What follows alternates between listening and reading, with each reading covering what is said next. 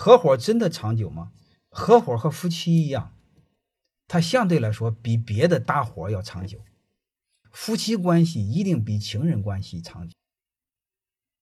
我只能这么说，因为夫妻也有离婚的，合伙也有离婚的。但是我想说，合伙制度是长久的。我接着再继续聊，我聊他了一个什么事呢？那个他给我启发也很大，就是你要知道这个小饭店呀，招聘是很难的。他家怎么招聘呢？他就让员工推荐，推荐一个怎么办呢？推荐一个就给你三千块钱。三千块钱呢，他不一次给你，他不是一次性给你打到工资卡里，他一个月给你一百，一个月给你一百，你能听明白什么意思了吗？如果你推荐这个人走的话，就不给你了。你要知道，对低端的农村孩子到城里打工多一百块钱，那是很天大的数啊。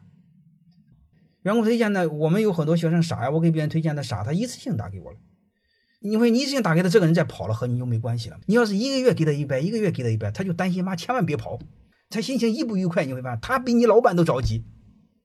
啊，私下里没事，请他喝喝酒，聊聊，兄弟，咱聊聊，淡定。能听明白了吗？你们这帮伙计，这就不就是两个人利益是一致的，尿了一壶吗？老员工、新员工和老板是不是尿在一壶了？然后他家又规定，如果你推荐个小主管，给你六千，然后这样一个月给你两百，能明白这意思吗？你会发现，你招主管都不怕，这不都尿一壶了吗？这是利益的一致性，有机会我再给你讲，比利益一致性更牛的是风险的一致性。